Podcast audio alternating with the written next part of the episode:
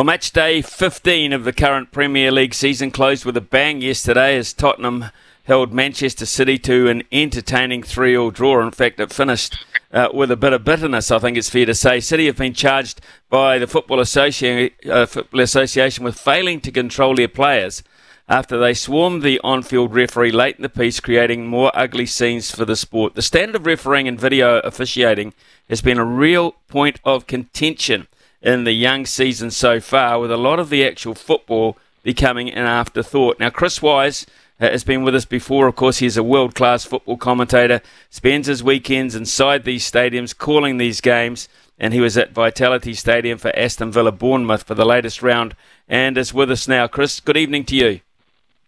Hi, Smithy. How are you? Yeah, very, very good. Uh, I'm a Spurs supporter, so I was very interested in the finish of yesterday's game. Um, what did you What did you make of all the furor there, and, and how it's been handled? Well, I think I think the first point of note to make, I guess, about the game itself uh, was that it was a magnificent spectacle between two teams who were front-footed, attacking, wanted to play football. It was a great game, and up to that point of real controversy at the end, Simon Hooper, the referee, I thought had had a magnificent game and then handled it really, really well. Unfortunately, what happened at the end was a, a massive blemish on a wonderful occasion. Uh, he's made a mistake. There's, there's, there's, there can be little doubt about that. Um, it's very interesting to, to watch the footage again because he quite clearly he, he is actually generally in the Premier League one of the best referees for playing advantage and, and ensuring the game flows as much as possible. And initially, he'd got that call spot on because he'd seen that Erling Haaland had been tripped, but he noted that he got back to his feet and he played the advantage, allowed Haaland to play that ball. And then, obviously, at that moment, he then, that critical moment, just as Jack Grealish appears to be running away from Tottenham's defence with a one on one situation with the goalkeeper, he then decides to blow his whistle. Now, whether he thought that Pedro Porro was perhaps going to reach the ball. He was a good, by that point, the referee, perhaps 40 yards from where Grealish and a couple of Tottenham defenders were. So whether his perception of, of Grealish reaching the ball was a little different to, to how it was in reality, I'm not too sure. But he, I'm convinced, will be the first to hold his hands up and say that it was a, a genuine human error, which of course it was. Manchester City, even though their, their players obviously surrounded the referee at the time. I thought Pep Guardiola, generally speaking, handled himself pretty well about the whole situation afterwards because they would have been furious about it. And it might have been the match winner. We don't know. Tottenham's two defenders might have caught Jack Grealish. The goalkeeper might have made a save. We don't know. But unfortunately, it's now that that we're talking about rather than what was a, mm. a terrific game.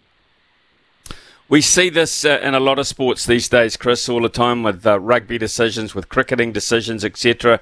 Uh, how long is there a set frame for an advantage to be played in football, like there is perhaps in rugby, where it can last up to well thirty seconds to a minute?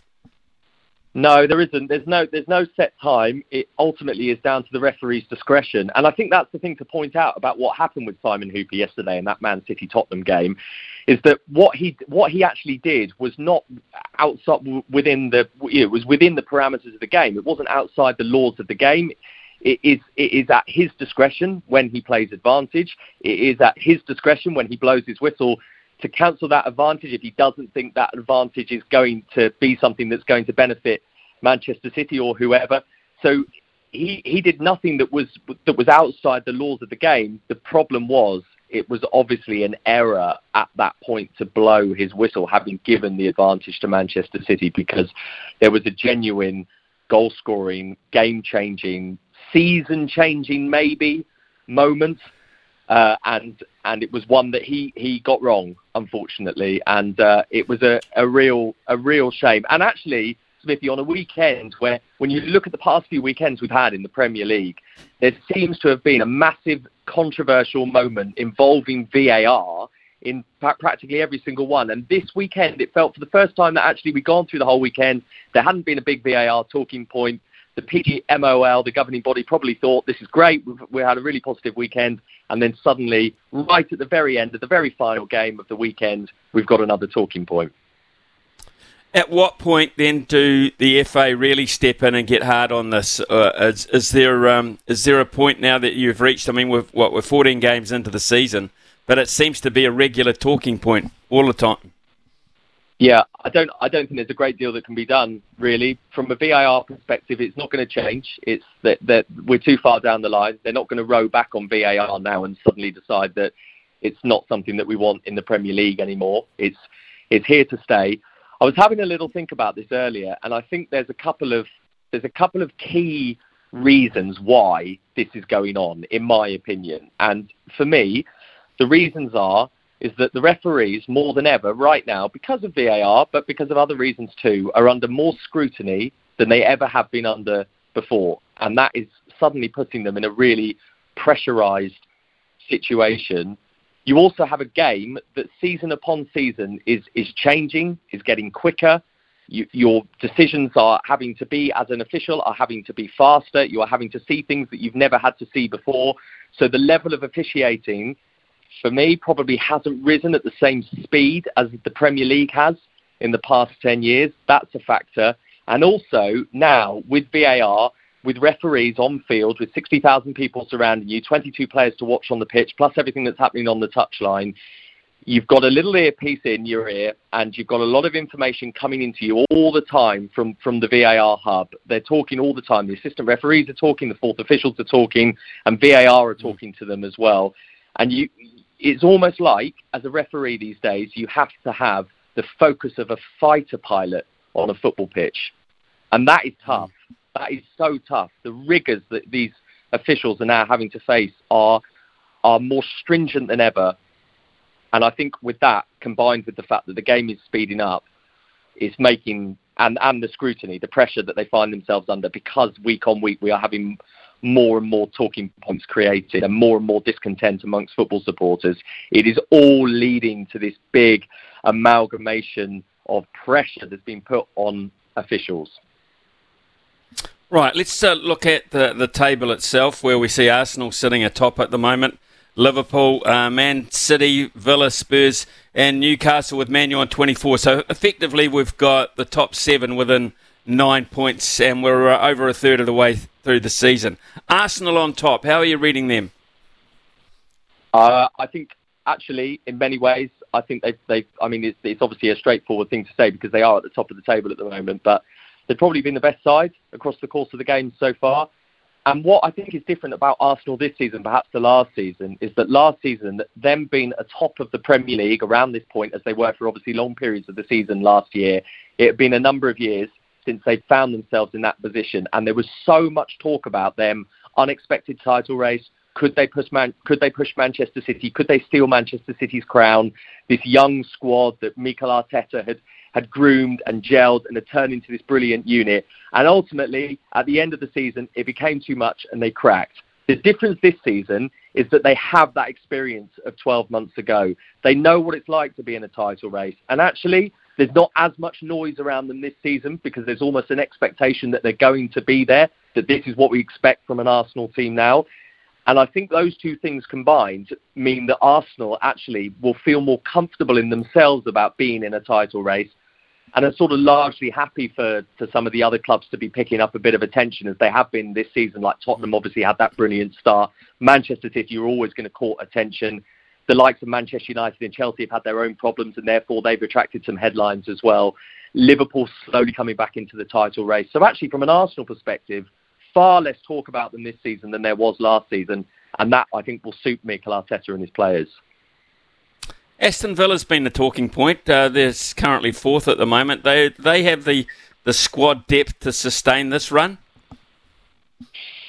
That's a really interesting point, Smithy. Uh, and the answer is, I think if we if we're talking about do do they have the squad depth to to challenge for the league title this season? I'd say at this stage, probably not, because you're you've got a squad that are being tested with Thursday nights in Europe as well, and that has its that carries its own strains, obviously, for for any team. They've been magnificent so far. I saw them yesterday, as you mentioned, at, at Bournemouth.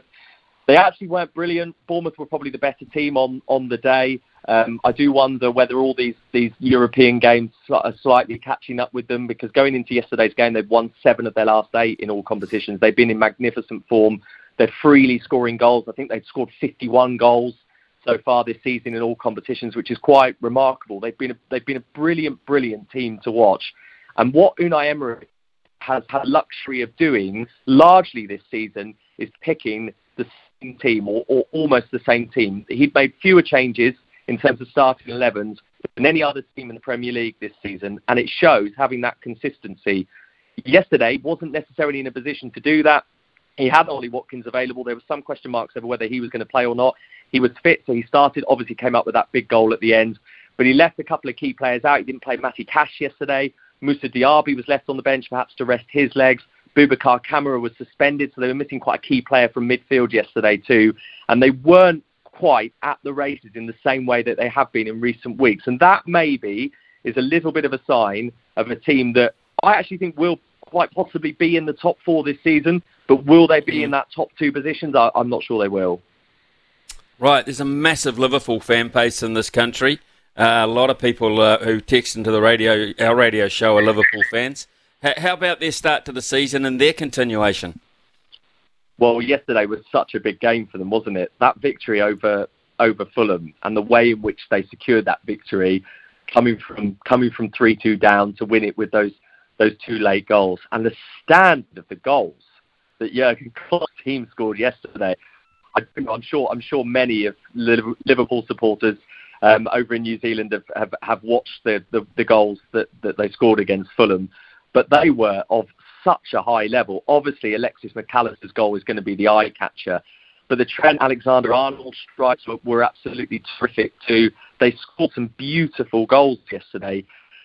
They're another team who you sense are very much part of race again this season. They were luckily out of it before the race had even begun last season, but they are now back in a position, I feel, where they, they could be a team threat to, to Manchester City and, and, and City's crown.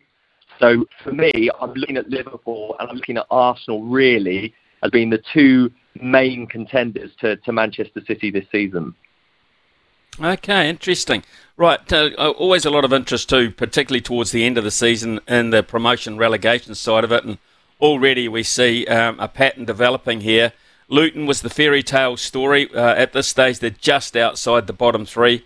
Everton, perennial strugglers, it seems now. Burnley and Sheffield uh, United down there at the bottom. Uh, the, the, Everton story is uh, uh, this used to be one of the footballing, I won't say giants, but it wasn't that long ago. They were a very highly uh, rated side in, in British football and world football. Everton, are they going to survive this time around, I, I guess? I think the fact that they, they, they would never say this publicly, I'm sure, but of all the seasons for Everton to have had 10 points deducted from them, and obviously they've appealed that in Premier League, so we will wait to see the outcome of that in the months ahead. But of all the seasons for that to happen to them, I guarantee they'd have picked this one for it to happen. Because had it happened last season or the season before when they were also having issues, they'd have gone down.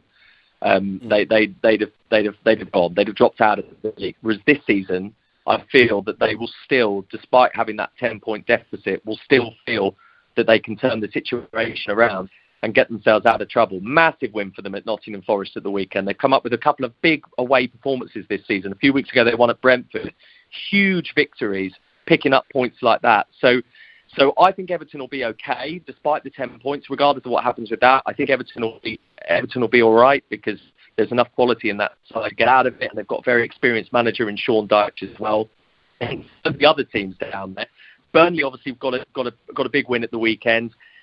That might that might suddenly we might suddenly see a lift now from Vincent Kompany's team because he might argue that, that that's been coming in terms of in terms of bashing five goals past somebody. The team on the end of mm. it, Sheffield United, lots of talk now about the future. Paul Heckingbottom, it, it appears his reign as Sheffield United manager is over. Chris Wilder is the, the manager that's, that's been talked about as being his replacement, which is a really interesting story because, of course, he was at Sheffield United before. So could he be the one to come back in and save them? Of all the teams at the moment, Sheffield United the ones that I personally am most concerned about, or I would be concerned about if I was a Sheffield United supporter, because they look the weakest for me of the 20 at the moment.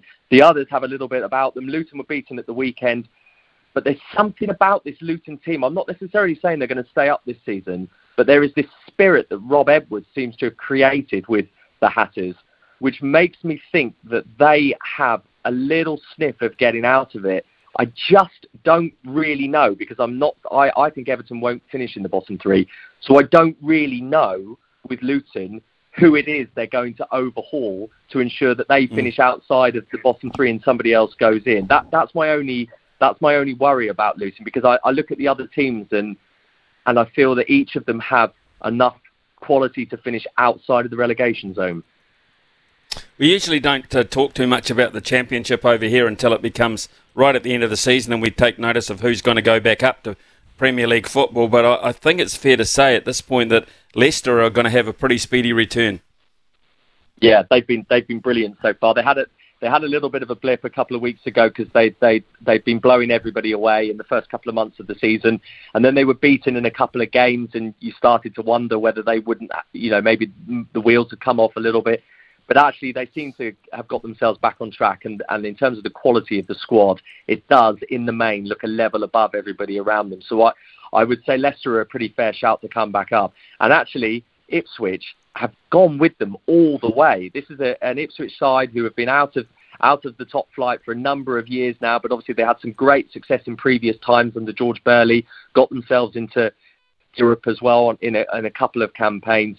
And it's a remarkable story because they were in the third tier of English football. Only last season they were in League One. They've come up, and it looks like they're going to bounce through and do it again. But there's others involved in that mix. Southampton are on a terrific run at the moment, another team that came out of the Premier League last season. Leeds United also relegated back in May. They're in that mix too. Middlesbrough still being talked about as a potential as well. It's a it's a fat it's an absolutely fascinating race to get out of that league, and it's a it's a stronger championship than it has been for, for quite a while as well. So so it could be a it could be a remarkable few months in that league.